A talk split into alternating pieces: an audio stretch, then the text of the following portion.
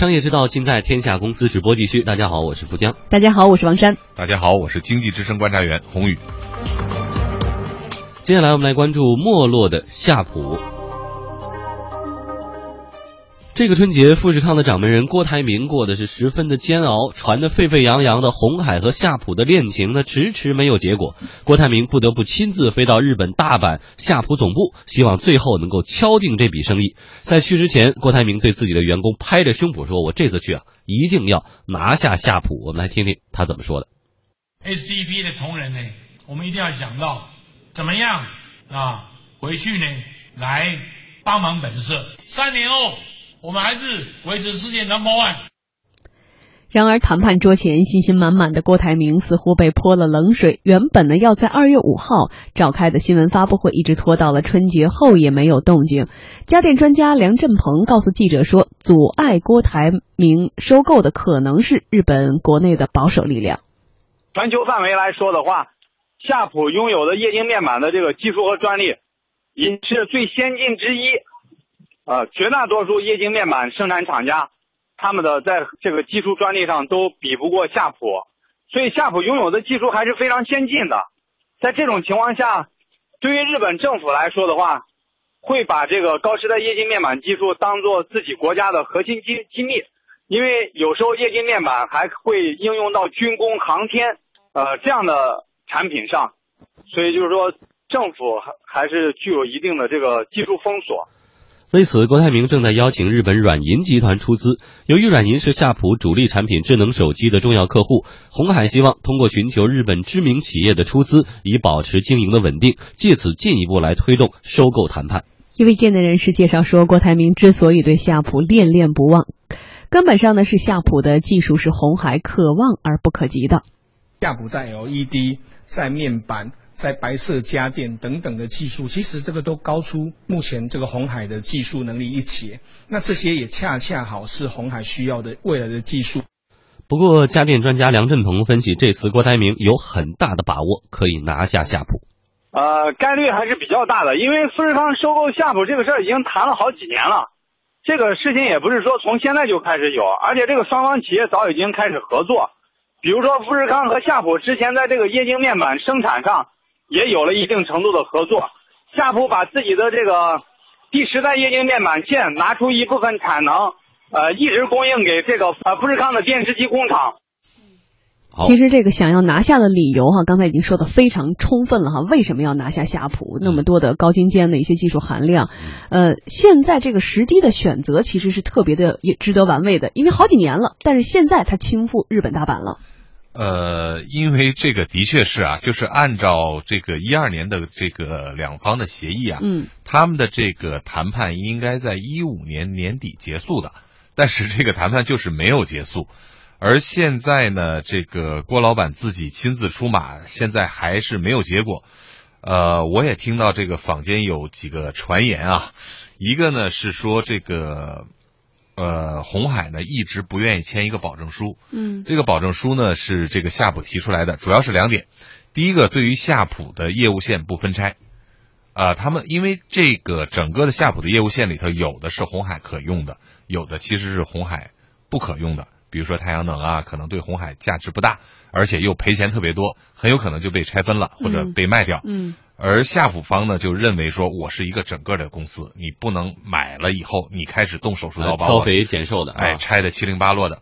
第二一个要求呢，因为日本呢，其实一直是一个这个终身雇佣制，某种程度上的终身雇佣制，尤其是像夏普这种百年老店，现在已经一百零几年了，他的这种员工的这种荣誉感啊，或者这种终身雇佣的理念是非常强的。而这个夏普呢，这个传言说要求签一个协议啊，说这个像四十岁以上的这个男性的这个这个雇员。雇员是要保护他们，不能这个特别快的这个裁员，因为大家都知道到这个岁数了呢，通常呢职位都比较高，嗯，薪水也比较高。那在两公司合并的时候呢，其实一般动刀子都是先从这些人开始动，因为省成本啊。而大型的日本企业，我们以前也做过这样的节目哈，窗边族可能不仅要那个不能裁员，还要保护这些人，所以这些人每天就是我们说到那些老字号啊，坐在那个窗边什么看报纸啊、喝茶呀。但是对于红海，对窗边族，但是对于红海这样企业，花了这么大价钱把你拿到手上，可能还是需要大刀阔斧改变的。如果是夏普真的提出这两个条件呢，可能对郭老板来说呢，是一个比较。为难的一个事情。第二一个呢，就是呃，又冒出来一个竞争者。现在夏普呢明明确宣布，现在是这个还剩两家，呃，一个是红海，一个叫这个 INCG，叫产业革新机构，是一个半官方的一个日本本地的一个机构。他呢提出的条件呢，其实从某种程度上呢，比红海更有诱惑力。说红海你不是出六千亿吗？我只出三千亿，我出一半的钱呢，我也只只只占一半的那个股份。我也不要那么多的股份，然后呢，我是一个产业投资。原来呢，你们还去该怎么运营怎么运营，等于这三千亿日元输血进去了呢，也许呢，夏普这口气呢就能逃过来。嗯，所以对夏普的这个管理层呢，其实来说也是挺有诱惑力的，因为它第一个是一个日本本土的一个机构，第二一个呢，它又不控股又不去完全去管理，可以按照原来的这个方式去进行。而夏普呢，本身退市了以后呢，它不是一个公众公司了，不是公众公司呢，那现在的这些管理层，他对于自身安全性的这种考虑呢，我觉得某种程度上呢也是挺重的，所以这个鹿死谁手啊，我个人认为可能还真不一定。好，谢谢宏宇。在一小段广告之后，我们来说一说回顾哈，二零一五年为啥对夏普来说就没什么好消息。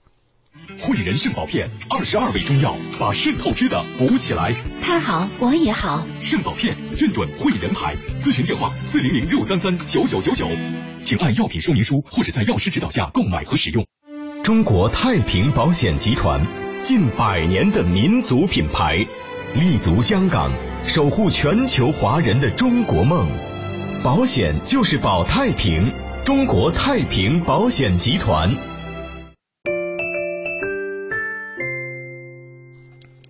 整个二零一五年，关于夏普几乎全是坏消息。夏普和银行将就向夏普提供的十七亿美元的援助款及整顿计划达成协议。夏普将美洲彩电业务除巴西之外呢，全盘出售给了中国海信，退出了欧洲彩电市场和白色家电市场，实施了三千二百三十四人的大裁员，削减了董事职员的工薪、奖金等等，出售了日本大阪的公司总部大楼和土地。夏普自救的方法呢，就是剥离不景气的业务，成立了新型产业推进总部，旗下包括医疗保健、机器人、智能家居、食品、教育以及革新商品六大领域。不过有预测说，夏普二零一五年再次亏损，主要是向智能手机供应的液晶面板产品的销售太低迷了。这个消息已经气得夏普官方高层都跑出来辟谣了。家电专家梁振鹏认为说，夏普的衰落还是经营上出了问题。他说和夏普自身的经营能力有关系，所以虽然说夏普它在这个高时代液晶面板呃领域的技术和专利是非常先进的，但是对于日本企业来说的话，他们对这个终端市场的反应速度是比较缓慢的，而且他们机构臃肿，员工效率低下，很多日本企业对员工的这个激励政策、绩效考核政政政策。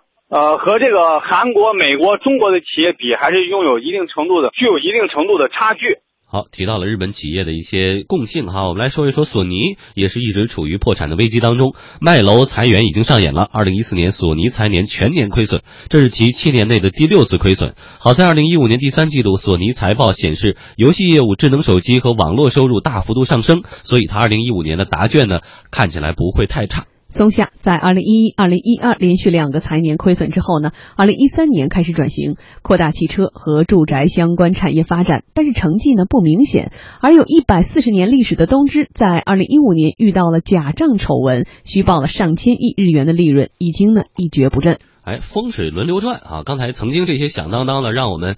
这个国内的企业家去组团去学习的这些企业，现在看样呢都有点示威的这个态势。现在是我们去大举的抄底的时候吗？呃，我觉得要分情况。比如说夏普，为什么我觉得郭老板这么这个一直锲而不舍啊？我给你简单算一笔账，你就能算出来了。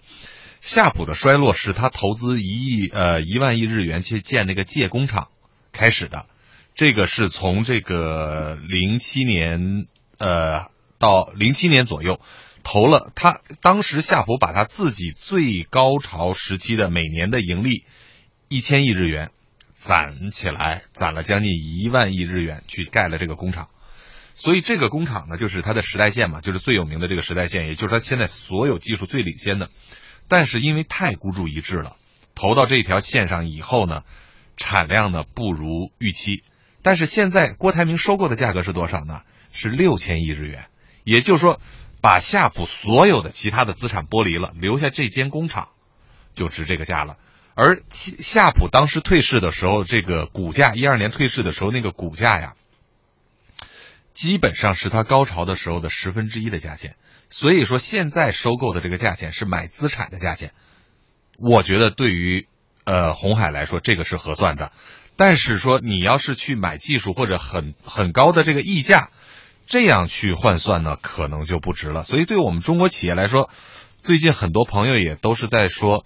呃，日本整个经济比较低迷，嗯，然后整个的呃很多的资产的价格非常低，是不是一个好的投资的机会？我个人觉得是个好的投资的机会，但是可能要考虑几点。第一个是文化融合的一个问题，就中日之间的这种文化的这种融合，政治的这种呃关系是不是足够好？第二一个，你买的到底是什么？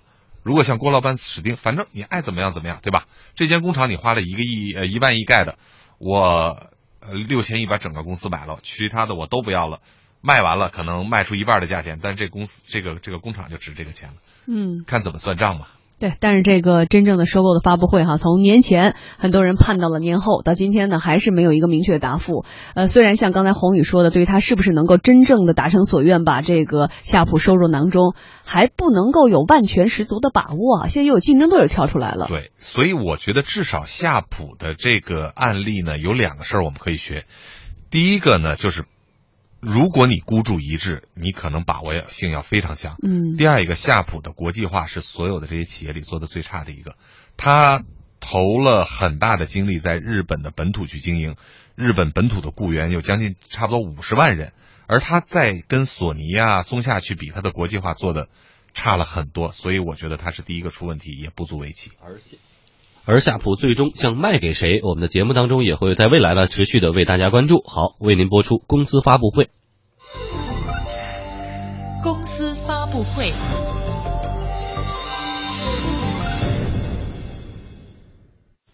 天下公司直播继续，我们来关注公司发布会。旅游要发展，厕所要革命。当前呢？旅游公厕改革升级已经显得迫在眉睫，公共厕所无疑是一个国家旅游文明形象的体现。那么，怎么来推进我国的公厕升级？二零一六年全国旅游厕所工作现场会在湖北武汉进行。那么，详细情况连线正在前方的经济之声记者丁玲娜。玲娜你好，你好，主持人。哎，这次会议上关于怎样推进厕所的这个革命，尤其是公厕的这种改革，有哪些切实的举措？嗯，首先呢，我们看到在今年的这个任务清单上啊，国家旅游局已经明确计划建设旅游厕所二点五万多座，比去年的略有所增加。同时呢，加大建设资金的落实，尤其强调了落实。那么今年预计投入超过一百二十五亿元。呃，另外呢，在在今天的这个工作会议上，我觉得有一个思路呢特别值得关注，就是鼓励以商养厕，以商管厕。怎么来理解呢？就是呃。通过政府的这个奖励带补贴，呃。鼓励商家呢更多的投入到这个旅游公厕的改造升级当中。呃，在今天的这个工作会上呢，国家旅游局局长李金早说，呃要鼓励商家从这个厕所运营当中挖掘商机，实现商机。同时呢，在这个厕所运营当中发现是有利可循的，而且呢，这种以商养厕的模式呢，不仅仅呃拘泥于一种做法。呃，他在今天下午的会议上还举到了在德国的一个例子啊，在德国呢，就有一个企业家承包了。承包经营了一个城市的公厕，当时呢，很多人觉得这个做法不可思议，但是最后的结果证明，这个商人是有盈利的，而且他是有眼光的。呃，那么在未来的这个嗯工作呃工作机制当中呢，以商养厕也是要大力提倡的。嗯，主持人，那你刚才提到这个投入的资金会超过一百二十五亿哈，同时又提到以商养厕，所以我们很关心，那么公厕改革这个钱到底谁出，从哪儿来？嗯，在今天上午的这个考察当中呢，我去了这个武汉市黄陂区，呃，确实是大开眼界啊。那里的公厕呢，不仅是有暖气设施非常的齐全，还有呃热水，不仅呢能够满足游客普通的这个入厕的需求，还特别开设了母婴室，在细节上的考虑呢也非常周到。那么这种质量的厕所出现在旅游景区，而且出现在乡村旅游景区，是怎么做到的呢？当时我采访了这个黄陂区旅游局局长李乐林，他介绍说，呃，像这样一个节能环环保的公厕呢，投资大概要八十万元，而这笔钱呢，有一部分是景区自己出的，另外呢，省旅游局会奖励一部分，呃，市旅游局和区旅游局也会配套的奖励一部分，以奖代补。当然了，这个景区也就是商家的这个自费部呢是占大头的。